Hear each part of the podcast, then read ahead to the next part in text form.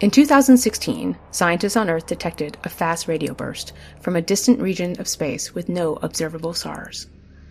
The following transmissions were declassified by the scientific community and given to us to present as the Binary Saga.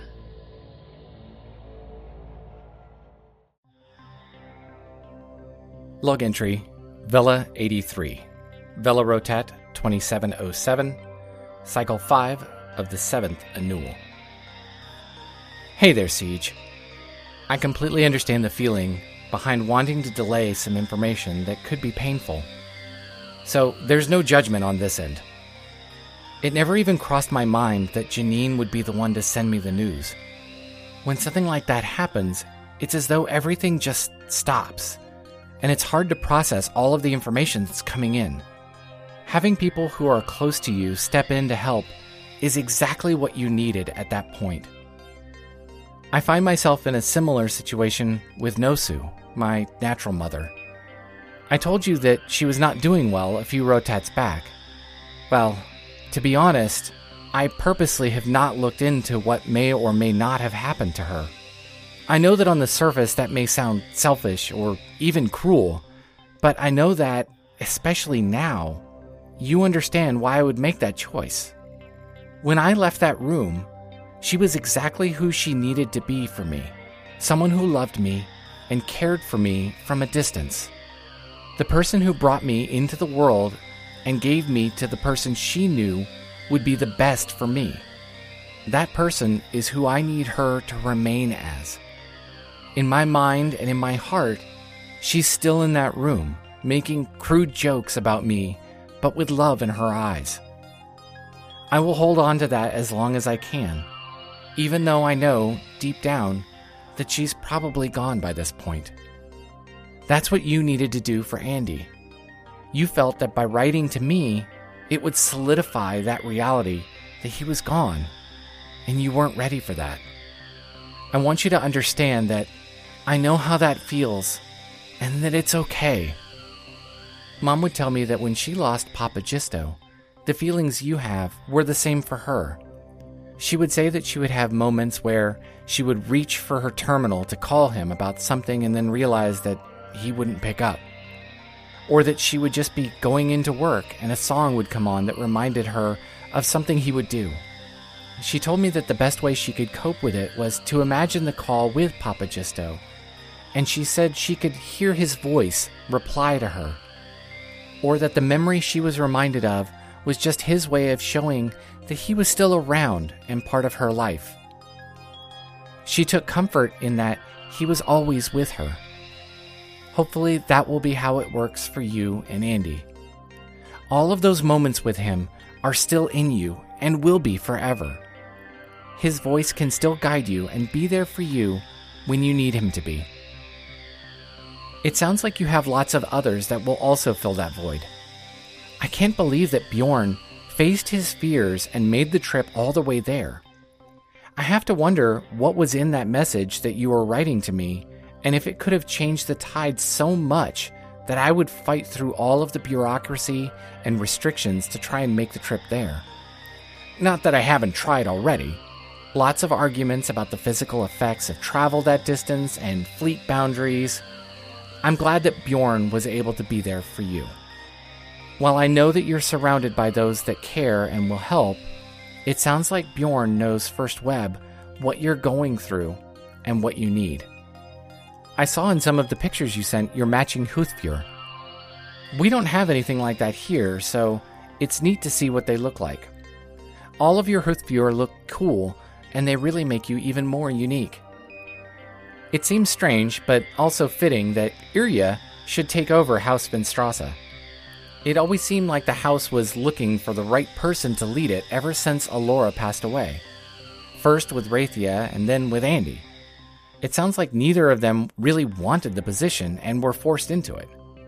I'm sure that with Irja and House Newspark, the company will thrive in a way that it wasn't able to before. That's not to say that it wasn't doing better with Andy in charge, but I think we both know that he really wanted to be with you and the girls instead. Speaking of the girls, how are they settling in with the new routine? Hopefully, it's all going well. Not that I have any doubts about it, but do keep a close eye on them. There may be times where everything appears to be completely normal, but something could be off. Either something at classes or even just a random event can trigger memory or loss. I would never want them to go through what I went through. The best thing that you can do with them is to just be open and honest with anything they may be feeling. Aaron and I both watched the video you sent of them swimming multiple times and each time we would laugh and flood while waving back at them. It was the cutest thing we'd ever seen, and we both demand more videos. We even made one for them. I placed the camera on the railing of the Astra so you can see us dive into the water and splash each other just like they did in theirs. You can see us wave back at them and at you.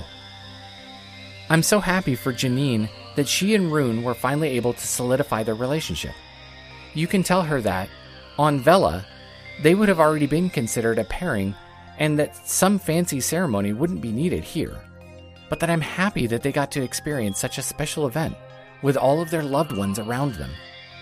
What a cool location to mark the special occasion, too.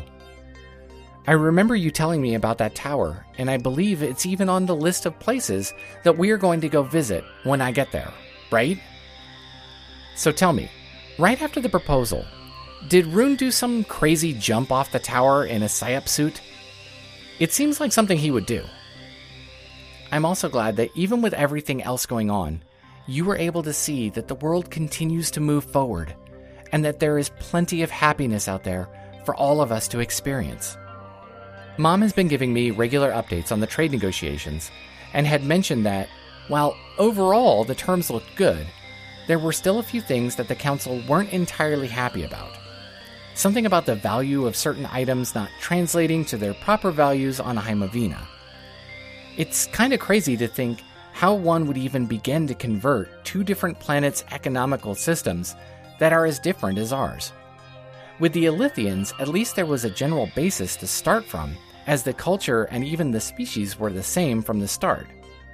With the airwaves picking up broadcasts of general audio and vid programs from Heimovina, there have been a number of analysts that are pulling information to properly estimate value of certain items and translate it into a form of Velan value. But due to these broadcasts being public record and sometimes skewed to public opinion, it's hard to evaluate. She mentioned that you even have a few shows there dedicated to selling things, and that most of the items appear to be worthless and useless. But according to the announcers, there are thousands of orders being made. How many different little glass figurines of children does one mana need? Back here, our moon duty has been ramping up to almost unsustainable levels. New craft are being built, and others modified with sensor and imaging packages to dedicate to it. The VSA has a constant rotation of missions, either from Vela to each moon or from Chona to Chone. While there are still the usual runs out to the other planets in the system, there is a huge focus on this project right now. At this moment, I'm traveling between the moons, back to Chona, with a load of scientists that are going to be dropped off on the surface opposite the normal base camp. One of them is my old friend Navi. She and her partner Tumo have been the lead scientists on this project and are the ones pulling in all of these resources including all of my pilots. They did so because the satellite imagery they have been getting from everything they have dumped into orbit just hasn't been enough. They needed shuttles flying into a lower orbit to get better readings without all of the debris that is floating around both moons. Normally, I would say that it's too much for a simple project, but once I started to see all of the data they gathered, I started to understand all of the fascination. I have mentioned that it was always speculated that Chona and Chone were actually one moon a long time ago. You remember that children's story I mentioned? Well, Navi had based her entire investigation on it. She had a copy of one of the last remaining written versions of it framed on her wall in her office. She said that when she was younger, her father would tell it to her as a bedtime story. When she was older, she asked him where it came from, and he said it was just something that his father would tell him when he was growing up, and it's been like that for generations. It took her forever to find a copy of it, and that explains why I couldn't find it and had only ever heard the story. For so many generations, it was never written down. This was a story that everyone always just told their kids about. Mom even said that Mama Amai would tell her the story when she was young, but they never had a copy of it. In an effort to not let the story die out, Navi digitized the written copy that she had, and, with all of the publicity that the project has been getting, there has been a resurgence of the story. I'm attaching a copy of it for you here. Maybe the girls will like it. The amazing part of all of this is that this children's story may have been somewhat true. Well, not so much that the original moon is our mother and that Van La is our father, but that the moon was once a single planetary object. Using all of the images and seeing that scarring, you can see where the two, Chona and Chone, actually fit together like a broken toy or a puzzle piece. Naturally, there are some areas that have completely broken apart, but by analyzing all of the debris in the area around both of them, and the known parts that have fallen to Vela, Navi and Tumo have built a computer model of the moons and how they fit together. I really have no idea what this is going to mean for my people aside from a deeper understanding of our history and the system we live in. But it's all very fascinating, and I can tell that the teams involved are all excited about the discovery. What it does mean right now is that there's lots of work for the VSA and all of the pilots, yours truly included. It's what I've been doing for the last rotat of my life. Lots of traveling back and forth from one moon to the other. Or I should say, one half of the moon to the other? I don't even know anymore. Aaron has been able to join me on a few of the missions lately. They are using the SI to handle a lot of the data processing and collection, and having a specialist aboard to modify the system on the fly has been really helpful. I think that's why the VSA has requested me more often than not, because they know they have a greater chance to get her up there. Since some of these trips can take a few annuals at a time, it's been a good way for us to be able to spend time together.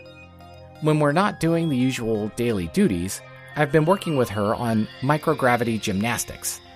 Well, that's what I call it. It's our ability to just move around the station parts that aren't in the habitat rings and subject to VSG. After all this time, she still has some trouble getting through the access tubes and judging her velocity. When she is not aboard the vessel, on some missions when another specialist is around, or she can't get away from her teaching schedule, she modified the SI that governs my quarters to be more like her own personality. So even when she's not here, it's like she is. It's that, or she hacked the system to call her directly, and it's really her I'm talking to when I'm not on duty. It's really hard to tell sometimes. The Psy in my room even gives me snarky replies to some of my requests, just like she would. The whole rest of the ship behaves normally. It's only in my room. The crazy thing is that when I bring anyone else into my cabin, it behaves normally. Some of the crew are starting to question my sanity. A while back, you asked if Mom was able to do something from inside the Council about my issues involving the punishment bestowed upon me that prevented my participating in any sort of mating ceremony. I'm happy to report that after a number of cases surfaced that were similar to mine, children that were unjustly punished due to crimes that their parents committed, the Council has opened a special investigation for a case by case review of the punishments. Now, don't get excited just yet, because this is a very old law that was in place. There are a lot of cases that need to be reviewed, and I'm just one of them. There is such a backlog for them to review that it may be a rotat or two before they even get to me.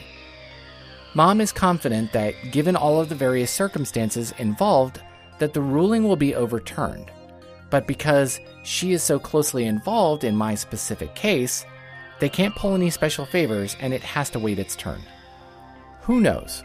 Maybe in a few rotats, Astra, Callista, and Ragna will have a new Velan cousin they can write to. Of course, I should mention that Aaron is very excited about this possibility. She always told me that she accepted that we might never have a child together, but I know it's something that she is really interested in. I could tell by the way she would watch the vids you send of the girls. I will keep you updated on any further news. The last thing I want to tell you is probably just a repeat of things I've said in the past, and what everyone around you is already saying. But I think it's worth saying again. Andy will always be with us, all of us. No one should ever be scared to do something because of what happened to someone else. Instead, we will always learn from the past and use that knowledge to move forward into a better future. I will keep sailing and flying, and Andy will be here with me when I do. One of these cycles, I will make it to Heimovina to see you and the girls. And through all of our shared experiences with him, Andy will be there with us when that happens. Together, we will raise a glass to him and thank him for being a guiding star on our journey. May the waves guide you. Jayzun, 53. Cho in the Sky. Velanata, our home. Cho, our mother who watches over us. Cho would see us live. Cho would watch us pass. By day, Vaughn would take care of our needs. By night, Cho would protect our sleep. She would shine down on us when we were scared. She would guide us when we were lost. Rotats would go by, and Cho was there, bigger than all life. A few times a year, she would visit with Vaughn, coming together to express their love for Velanata. After one meeting with Vaughn, Cho grew large with child. Her labor brought her closer to Velanata the seas raged and the skies flooded. Suddenly, it was quiet again, and Cho was gone. In her place was two beautiful children, Cho Na and Cho Ne, the brother and sister. Our nights were still protected, Cho Na for the first part, Cho Ne for the next. Vaughn would still watch the day and visit with each of his children as they passed by. Cho gave us her children so they may calm the storms, and passed over Velanata's protection to them. Velanata, our home, Cho Na and Cho Ne, who watch over us.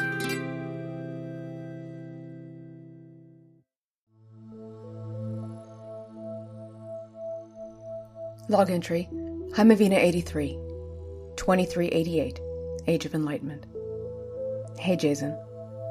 I'm trying not to cry again, but the vid of you reading Cho in the Sky to the girls may have made me flood. Thank you. The girls love it and demand I play your video as part of their nightly routine. In fact, I sent a copy of the book and your video to the girls' Velen language instructor. It has become a huge hit with the class. I've attached a bunch of the art the kids did in class of their interpretation of the book for Navi. I can't wait for you to open the files. Some kids are quite talented, especially mine. okay, I might be biased. I'm hoping that Navi will think it's neat to see that her discovery is encouraging so many young minds to look beyond the stars. Speaking of, what an amazing discovery that the Velen moons were once one large moon. That's incredible. Helgi always likes to say that space is infinite and anything is possible out there. I understand that the Velen moons are more like large asteroids, but I wonder if the tides were different, or even if the Velens were different before the split. Look what happened to our planet after the Sitasanda. Our planet changed, and we adjusted. I get that right now, this discovery is not making your work life easier, but at least Aaron can accompany you on some of your missions. That has to be a nice change and a lot less lonely. I think it's sweet that she makes the SI in your bunk more personal. I should have her record my voice just to scare the skid out of you. then your crewmates will really think you've gone mental. But Jayzun, I think you're missing the bigger picture regarding this discovery. The scientists can examine inside of an asteroid. Maybe even discover minerals that can be used to advance other technologies. Or items that can be made into hmm, jewelry, maybe a set of earrings. Shuttling people around sounds way better than my day. I spent three hours on a conference call with Representative Bremner of Alondra. He was bent out of shape about four items from the latest documents we received from Vela. Yes, four items. Bremner was a brilliant agronomist and is now a leader of the Samcoma Committee on Agriculture. He's very protective of his planet's resources, and he keeps inflating the value of certain grains and salts against similar Velan commodities. In fact, before I started this message to you, I was on a call with Jeremy Skarsgård, the Hoxa deputy director, and he was complaining to me about the internal bickering that has made it nearly impossible for them to decide how much technology to share with the VSA. Apparently, the meetings have become so unproductive that Jeremy just sits in vid conference calls and plays Realm of the Fallen Oracle in the background while the trade team scientists and engineers argue over the same things. Despite the slow progress, not long after my last message, the Trade Commission chose the advance team for Tenga Station. You may have seen the list, which included a few diplomats, a couple representatives from each planet, and advanced engineering teams from Hoxa and the fleet. I was selected, but I withdrew my name. My girls are too young, and with Andy passing, I have to think about their needs first, even if it was only for a couple of weeks. So Scion Leaf Rolana is taking my place and will join Daya Yowlin as the House representatives. Us House members are just private sector advisors, so we can't make policy, but we can influence it. Leaf was very excited to hear that your mom was a fan of his house's vin and promised to bring a case of their special reserve for her. Leaf is about 200 years old and a fan of his own product, but he is good for morale. He always tells me, If I was a hundred years younger, I would be hitting on you. Which is the same joke he used to make in front of his wife and Andy. Both of them always laughed. Leaf is as harmless as he is hilarious. Finally, because the teams will be traveling on an Alithian Fleet spacecraft, Aunt Juniper will be on the first contact team as the 4th Fleet's admiral. She's also very excited. It's been almost a year since the girls and I returned to Viron with Bjorn, Janine, and Rune. I still have to run the House Jorgensen satellite office, and I think my deputy was ready for me to return. I even happily granted her request to take several months off. She deserved it. One of the privileges of familial ties to the spacing industry is access to new technology like the improved House Newspark family starship. Helgi and Reese have further improved the shielding and the dampening for the subspace engines, and the tingling sensation is all but gone. The ship's internal sound system actually has to broadcast a very subtle background noise because during the testing, it was so quiet people got disorientated. Like most interstellar spacecraft, the ceilings are vid screens. But this ship is piloting a new program that sets the screens to match the current time and weather of the arrival city, which in our case was Talina. The idea is that you arrive at your destination already adjusted to the local time, which should make it a lot easier for the passengers and crew. Also, after the shields close, the public windows also become screens that display views of the destination adjusted to look like the ship is a local hotel. It might all sound a little basic, but previously vid screens just showed art, and the ship time never matched the arrival time. It's been very popular, and Helgi's team's plan is to roll it across all of the Verkstad fleet. But none of that prevented Bjorn from stressing out when we boarded the ship. He had to stop a few times in the ship's main gallery to do some relaxation exercises. When we all got to the observation deck and the shields began to close, Bjorn started breathing faster, and he put his head down between his legs. Janine rubbed her dad's back and told him to look out the windows. Bjorn smiled when he saw the pre recorded vids of the Talina skyline. And then the cutest thing happened. Callista handed Bjorn her Farhum plushie, which she carries everywhere, and told him that he could borrow Lofi to keep him company on the flight. It was so sweet. We all stayed in one of the larger family suites. None of us worked during the flight. Instead, we played with the girls, hung out in the game rooms, and made plenty of trips to the pool.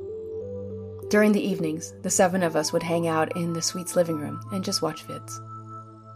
But every night, after the girls went to bed, and Janine and Rune escaped to the ship's lounge to have some time to themselves, I kept Bjorn company as his heavy anxiety drugs worked their magic. I would just sit with him as he fell asleep. I felt incredibly grateful, embarrassed, and guilty that he was making this stressful trip for me. I thanked him repeatedly and apologized to him about the message. Finally, one night, he mumbled, Sweetheart, my visit wasn't just about you. You aren't the only one who lost Anduin. I miss him too. Once back on Viron, I enrolled the girls in an academic program for children of diplomats and fleet families who need to be on different worlds half of the year. Their academic curriculum stays the same, just in a different location. It's great because my girls will be friends with kids from similar situations, but from different planets and cultures. Right now, their schooling is still mostly recess, language, and basic arithmetic, but they love it. Even though we travel frequently, I needed something more permanent for the girls while we were on Viron. Living at my parents' vacation home wasn't going to work. I wanted the girls to have their own space, so that they feel like they're home when they're here too. I purchased a place in Talina's Ravenna neighborhood. It's not huge, but it's nice, and it has a little private yard. Astra has her own room, but the twins insisted they share a room, so I have an extra guest room, if anyone wants to visit from Vela. I love the neighborhood. There are trees everywhere, walking trails, impromptu block parties, and there are tons of kids. It's what Andy wanted for them, and I know he would be happy with my choice. Bjorn is here all of the time.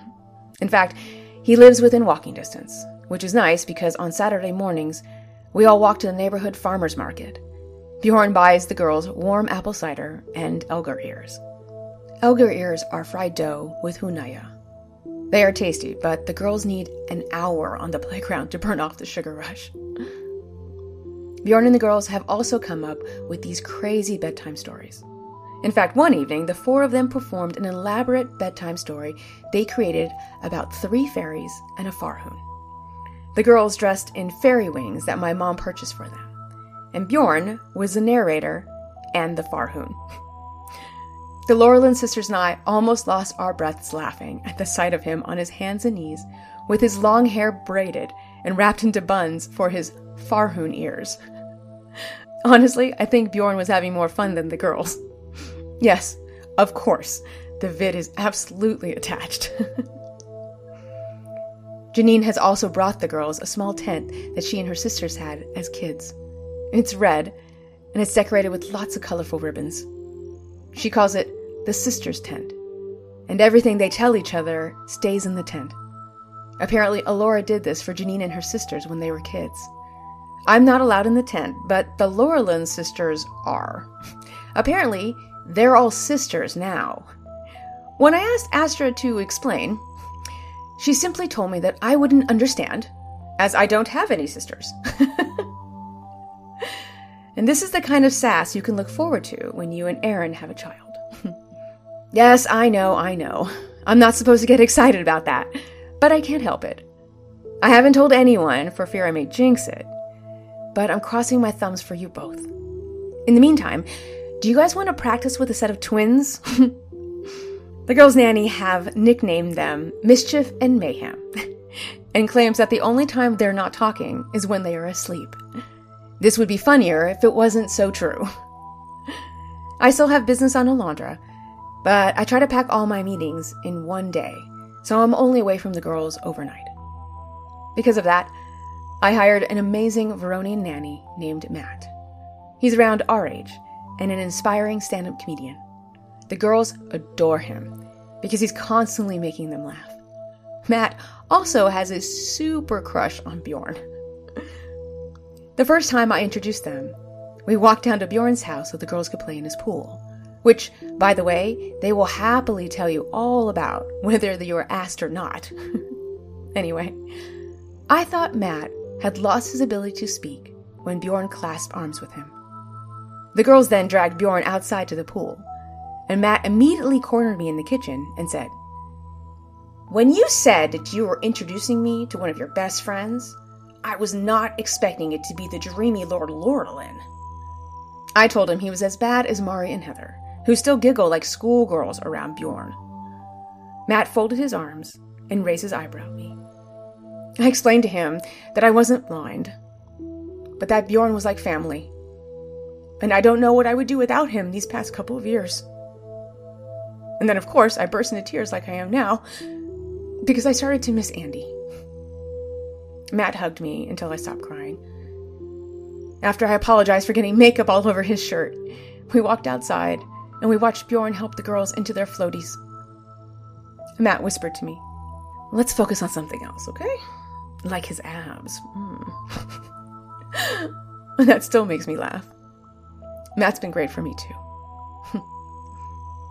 Aside from Matt, I feel really lucky to have such a supportive family and friends because everyone did what they could to help the girls. We made sure that they could talk about their feelings and know that they are loved every day. And they've been doing really well. We all are. Like we all came back to life on Viron.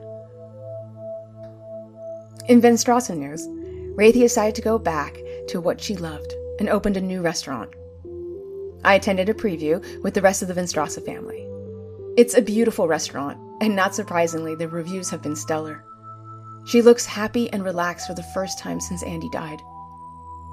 She told me that she and Reese still struggle with the loss of their firstborn, but they know that Andy lives on in our babies. She and Reese love taking the girls for a weekend once a month.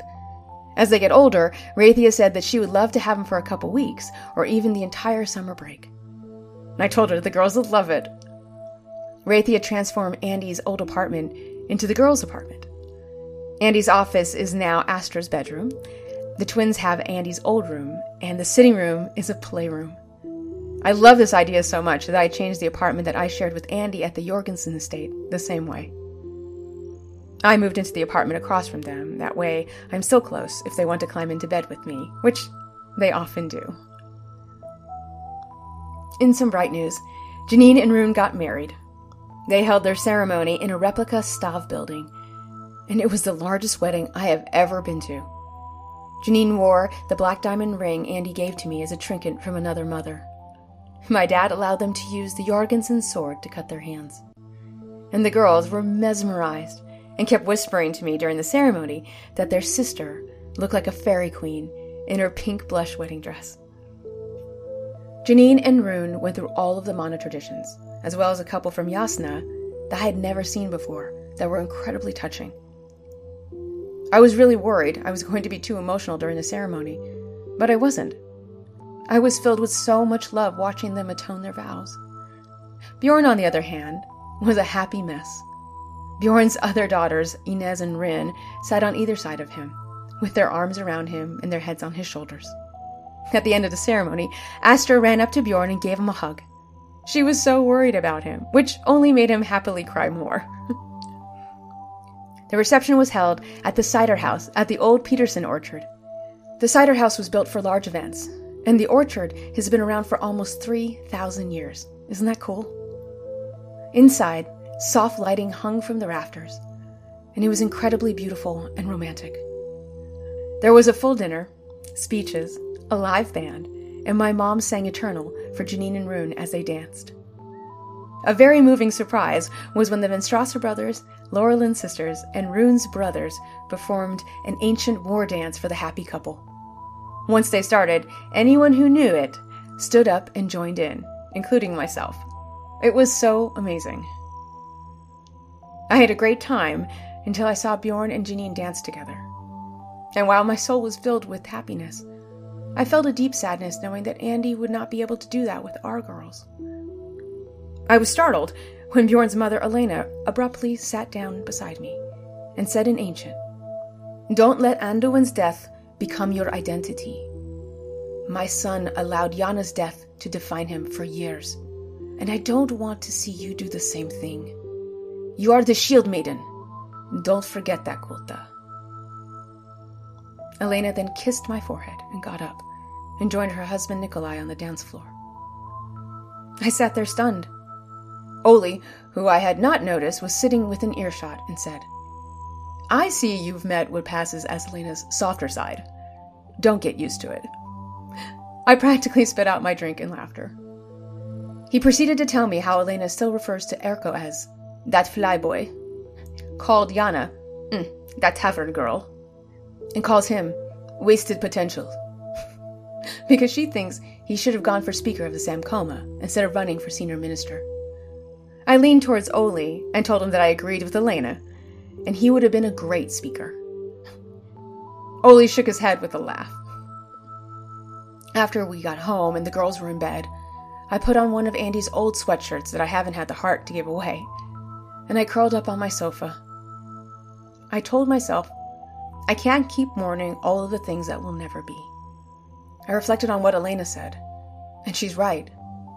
I don't want widow to be my whole identity, and I don't want to keep living under this cloud, but sometimes I feel so guilty that I'm having a good time. I know Andy would not want me to sit around with only my grief to keep me company. He would want me to remember all the good things about him and be happy again. Love, CJ, age 53.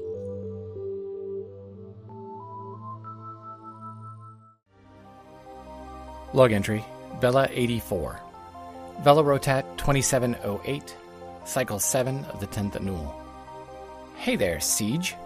It was only a few cycles ago that the list for Tenga Station came into the Council. A certain someone let me see an early copy of that list and let me know that your name was among those who would be showing up for the first contact meeting there. I showed it to Erin, and even she was excited and told me that I needed to go. I called up every command executive I knew to make sure that my name was put forward and to be the lead for the vessel heading out. It actually wasn't that hard considering they all knew me and that I would be surging for the opportunity to be there for this momentous occasion. Some of the heads of the VSA were already considering me for the position. I was told that they had special plans for me. I didn't know what that meant at the time, I was just too damn excited. The trip out was a long one, as I'm sure you know. Any sort of intrasystem travel takes a while. We traveled at 1.4 times VSG to cut down on time and allow the passengers the chance to adjust to the 1.2 VSG that was being set at Tenga. As we approached Tenga, everyone that hadn't made the trip before gaped out the viewports at the sheer size of the station.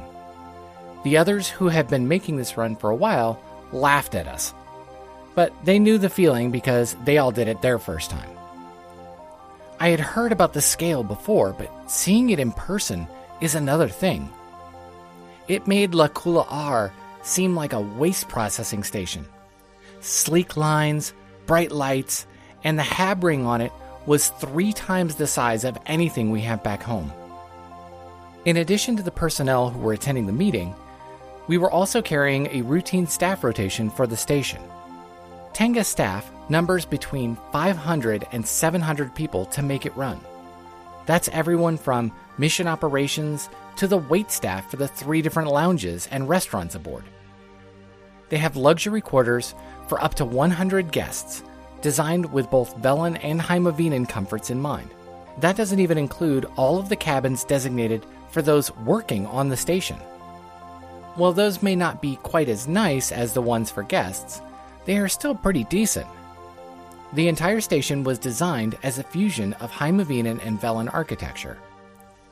Those making it used footage and schematics from your world to decorate with the goal of making anyone coming from there as comfortable as possible. We arrived at the station a full cycle before the delegation from Heimavina was scheduled, so we could go through all of the motions and set up. This involved doing about 50 different rehearsals for everything, because no one wanted to get anything wrong. The climate of the station was adjusted to be much colder than what we're used to, probably closer to some of the warmer areas of your planet. They even adjusted the gravity of the Habring to be more in line with Heimavina. From what I understand, the gravity on your world is about 1.4 times that of Vela, so our adjustment was meant to be a halfway point between our two worlds. Most of the spacer folks are used to working in varying levels of gravity, so for us, it wasn't much of an adjustment. The council and dignitaries, though, yeah, they needed more time to adjust. When the shuttle from your fleet was on approach, we got word that all of these comforts were appreciated, but that all of the visitors would actually be housed on their own vessels. So it wasn't even necessary. All of that work to create an environment for everyone, and they didn't even want to stay on the station. Clearly, this was off to a great start. Remember how I said that the VSA had a plan for me? Well, I quickly learned what that was. Due to my lineage and position as a mission commander, as well as being one of the few Velans to venture outside of our own system, I apparently had a major role to play in all of the ceremonies. I was to stand at the back wall wearing the fanciest uniform I had and do nothing. Seriously, I was a prop on display. I was told many times over to limit my engagement with anyone. Here was one of the most important events of our shared history, and I'm on display like a fancy passu. You can imagine me standing there, watching all of the different people walk off the shuttle that landed, parading out to a Velan band playing a fancy version of the Heimavina anthem. When the last person exited the ramp, which happened to be Juniper, by the way, I just stared. You were missing. I knew that not everyone from the delegation would be on that first shuttle, but I couldn't imagine that you wouldn't be one of them. I could see all of the various attendees scanning the crowds from both sides seeking out someone they might recognize. I managed to catch Juniper's eye and saw her face light up. She must have seen the concern in my face because she quickly smiled sadly and shook her head just slightly, indicating that she knew that I was looking for you, but that you weren't coming. The whole first part of that ceremony was a lot of standing around while various people from both sides gave speeches about how momentous this occasion was and how this would be a new beginning and blah, blah, blah. I'm sure you've seen the broadcast of the event by now, so you don't need me to recap the whole thing. It was at least a full quarter tide of that before the general reception started and everyone started to mingle and meet up with individual representatives. I stood there the whole time, dreading that something had happened that would cause you to miss something like this. During the reception, I was talking with two of the other station commanders when Juniper walked over to us. I was so excited to finally meet her that I almost forgot myself. As she approached, I motioned for the others to quiet down, and we turned and gave her our standard VSA salute, but I switched mine up to a Heimavinan style. She smiled and returned the salute.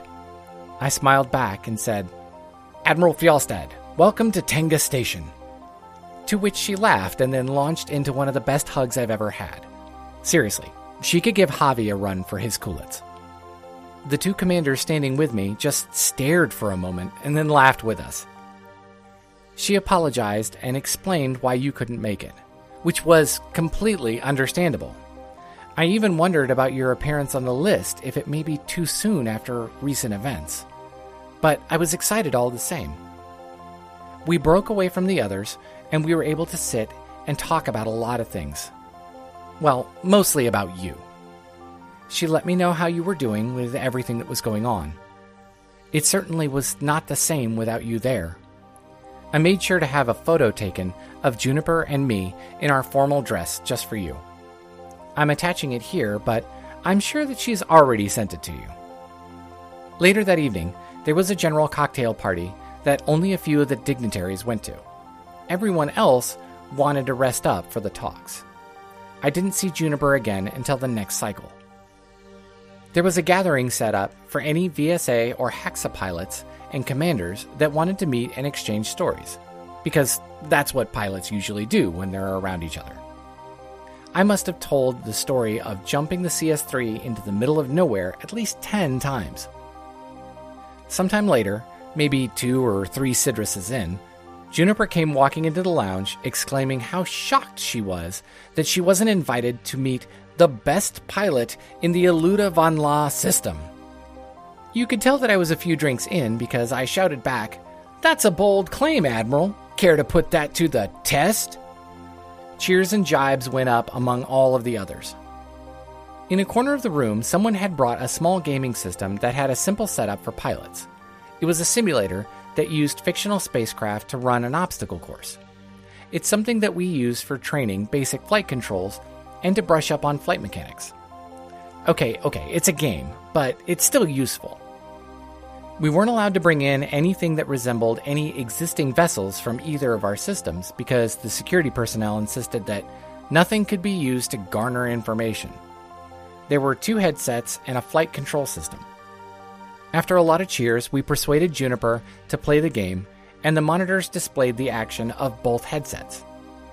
After two quarter tides of playing, and a lot more drinks pressed into our hands, we ended with a draw. There were a few moments where I was in the lead, but I may have backed off a little bit just to let her catch up. All of this excitement made the next cycle's activities a little more rough for me.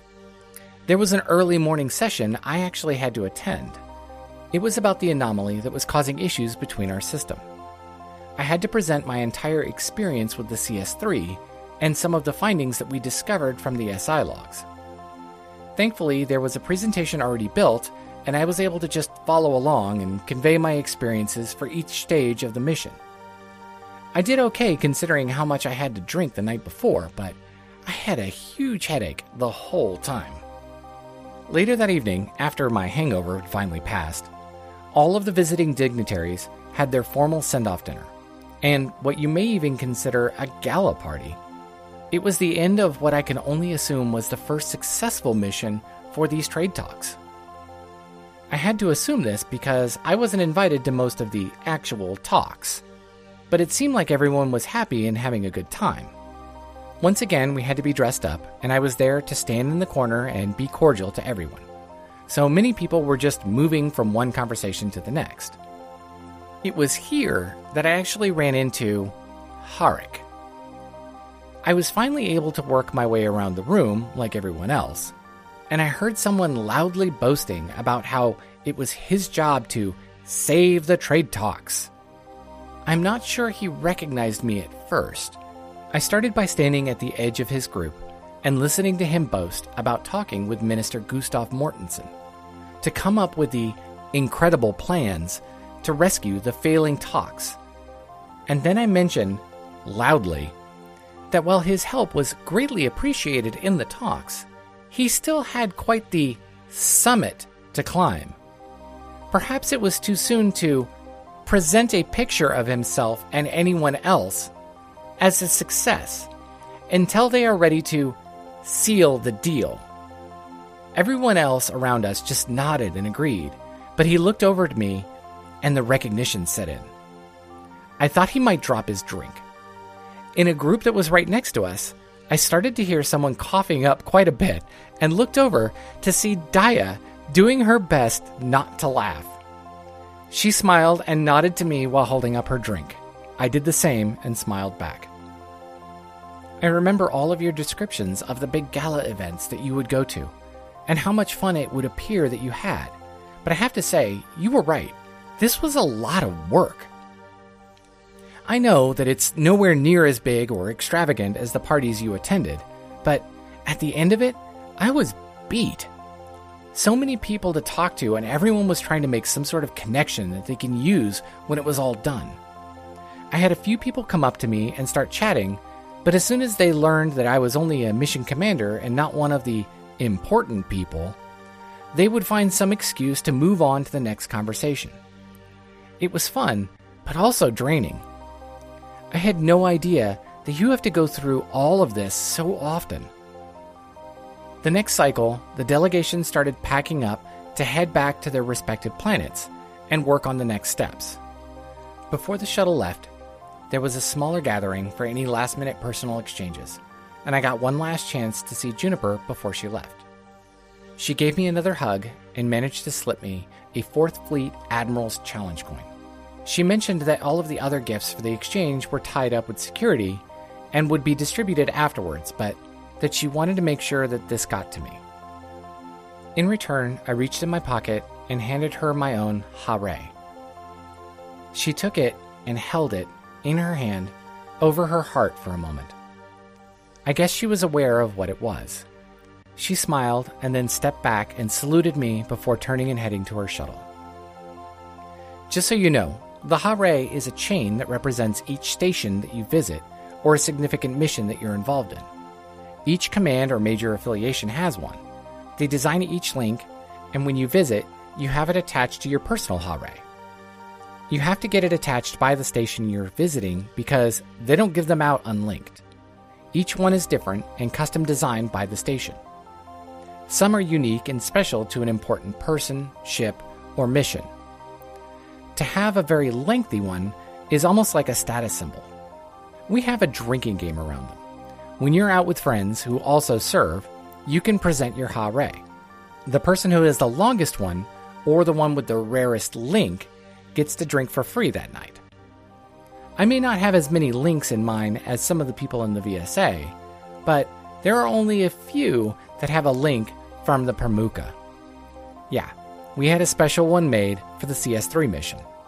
Because it's so rare, it usually beats out most others I run across. Speaking of gifts, when they get back to Heimavina, you should have a whole flood of things coming your way, including new swimsuits for all three girls, and maybe one in your size, as well as a case of Cidrus from Javi's father's farm. Special for you is actually a pendant that fits your fieldstone, so that it can be worn as a necklace. I normally keep mine in a pocket on whatever outfit I'm wearing, but I thought that since you love jewelry so much, you might want a way to wear it in a more prominent way. Don't worry, this time I went through all of the official channels to get something sent the right way, and it was cleared by both Velan and Heimavinan security. They even said that since the metals used to make it were so common, and that the gifts between our planets were becoming more normal, that you should be able to keep it this time. Whew! That was the bulk of my last few annuals, with travel time between Tenga and all of the work before and after the meeting. Even now, I'm still on my way back and only managed to get your latest message because we're close enough to Vela that communication isn't a problem anymore. There's always that space between stations where it's back to the old ways of communicating at the speed of radio waves. I'm glad that you and the girls enjoyed my storytelling. I did my best to make it sound interesting and engaging. I sent a copy of it to Joru for Pei. She said that at 13 she was a little old for bedtime stories, but that it was still appreciated. Can you believe that Pei is 13 already? Pretty soon, your girls are going to be up and moving and talking back. Have you got them selling rocks yet? I will make sure to send the artwork to Navi soon. When I get back, I'm going to be in debrief from the trade mission, and then we'll be able to go home for a little bit of a break. I am sure I will be up on one of the moons soon. It's good that Bjorn had you there to help make his trip back home a little easier. I feel bad that he has to suffer each time he's on board one of the transit vessels. They really do sound cool, especially with the new additions of the vid screens. We have something similar on some of the larger stations, but they don't look like windows at all, just large screens that show scenic views of places on Vela. I think most of the people who visit the stations enjoy the view from space, so they wanted to capitalize on that. Still, anything that helps someone feel better about traveling through the stars is great. I still have hopes that he feels up for the trip should I make it over there. I must have watched the vid of Bjorn acting out with the girls a few times. It was perfect, and I'm filing it away for my own future use with any potential kids. Should the council ever work their way through the queues of people filing for a wrongful punishment adjustment. Mom says there are high hopes for my case, especially given my status with the VSA, but the process is a process and it's going to take time. Your new friend Matt sounds great, and it would appear that he's just what you need while there. A good friend who you can talk about things with and give you an outside perspective. Not that you don't have lots of that around you, but sometimes having a fresh view on things can be a huge help. That, and I'll bet he's great with the girls. Also, it sounds like he might be a perfect match for Javi. Maybe we can find a way to get the two of them together. Aw, I'm so glad to hear that Janine's wedding went well, although I'm a little sad to have missed it. Your description made it sound like it was really the perfect event. Are you sure there was no hijinks that happened? No one started any fights in a bar the night before? The talks at Tenga about the anomaly got me actually kind of angry because if it weren't for whatever is preventing travel, something like her wedding or even the parties that led up to it could happen closer to Vela, and we would be able to attend. I know I'm not the only one to feel this way.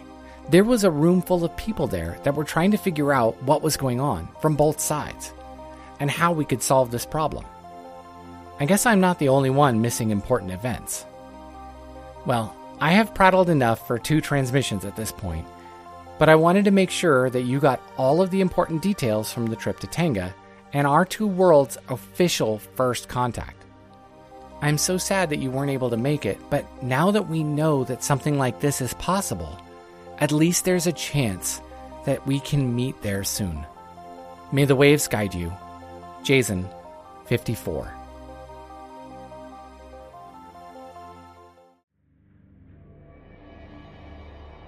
You have been listening to an episode of Binary Saga. The part of CJ is played by Vanessa Shannen Anderson. The part of Jayzun has been played by Steve Petrucelli. Cho in the Sky music by Justin Noszek. Other music by Eric Matyas and soundimage.org. Thank you to our Patreon members, Rob and Mary Carnahan. If you like what we're doing, please consider visiting our Patreon page, which can be found in the Where to Find Us menu on our website. We have multiple levels of support with a lot of fun special features like transcripts and photos. Or if you just want to donate to our Cafe, Bior, Sidrus funds, it's always appreciated. You can find us on Twitter and Facebook with at The Binary Saga. Want to ask us questions? You can join us on Discord for general chat.